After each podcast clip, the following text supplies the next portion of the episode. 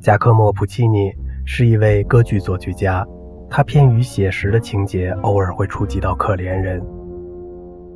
普契尼去维也纳时，总是住在一间上好的酒店，崇拜者、女士们、记者们常来叨扰，于是他找来一个聪明伶俐的印度阿三替他把门，这样他才能穿着睡衣，抽上几根香烟，安安静静地在漂亮的房子里小憩一会儿。这时电话铃响了，门房告知他有位小姐急切地想见他。他长什么样？普契尼问。门房告诉他这是一位年轻漂亮的小姐。于是他说：“请他上来。”过了一会儿，一阵羞涩的敲门声传来，一对姐弟出现在门口。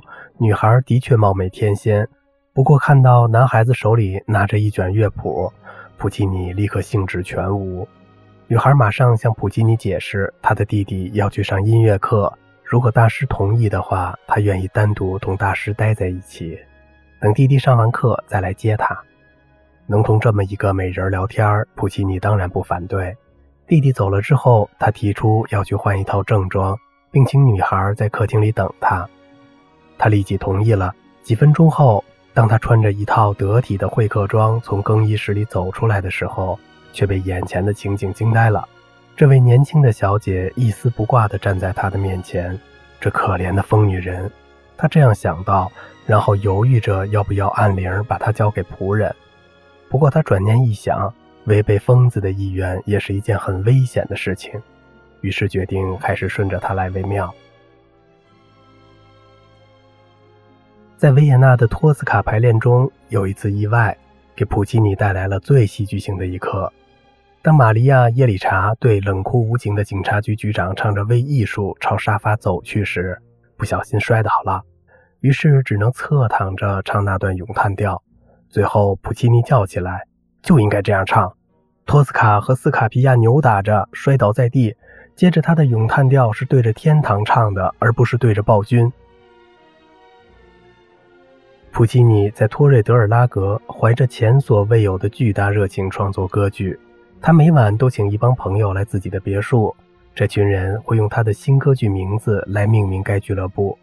一天晚上，波西米亚人俱乐部像以前一样开张了。但结束的不同寻常。那是一八九五年十一月的一个晚上，朋友们玩着扑克，大师坐在费尔斯特立式钢琴前敲着一个个和弦，没有一个俱乐部成员去打扰他，他也不管他们。那边时不时传来一声轻呼：“方块，我大。”这边钢琴旁的自言自语：“F E F G，不，这样不行，降 B 小调才对。”那边牌桌上传来：“当心，赛格，帕克诺，你打牌要严肃点儿。”这边钢琴旁说：“当然不，当然必须是升 C 小调。”那边又说：“我大。”这边的作曲家正沉浸在咪咪之死的情景中，哼着医生怎么说他会来的。突然，他转身对朋友们说：“你们请安静，我写完了。”所有人立刻扔下手里的牌，围到他身边。他唱了最后一幕，咪咪平静的死去。那音乐悄然结束，充满了压抑的泪水和年轻人心底的悲哀。所有人都哭了，普契尼也潸然泪下。他们默默地拥抱了他。一个人对他说：“这些乐章将令你不朽。”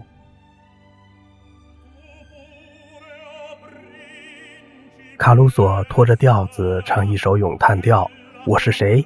他唱得极其缓慢。“你是个蠢蛋。”普契尼应声回答。众人大笑。图兰多的首演在普契尼去世十七个月之后。虽然弗朗哥·阿尔法诺加了最后一幕，托斯卡尼尼还是选择用柳儿之死来结束这部歌剧。因为普契尼写到这里便去世了。在鼓掌之前，托斯卡尼尼放下指挥棒，转过身去发表他平生唯一一次对观众的讲话。这里，死亡战胜了艺术。说完之后，就离开了指挥台。灯亮了，观众默默离场。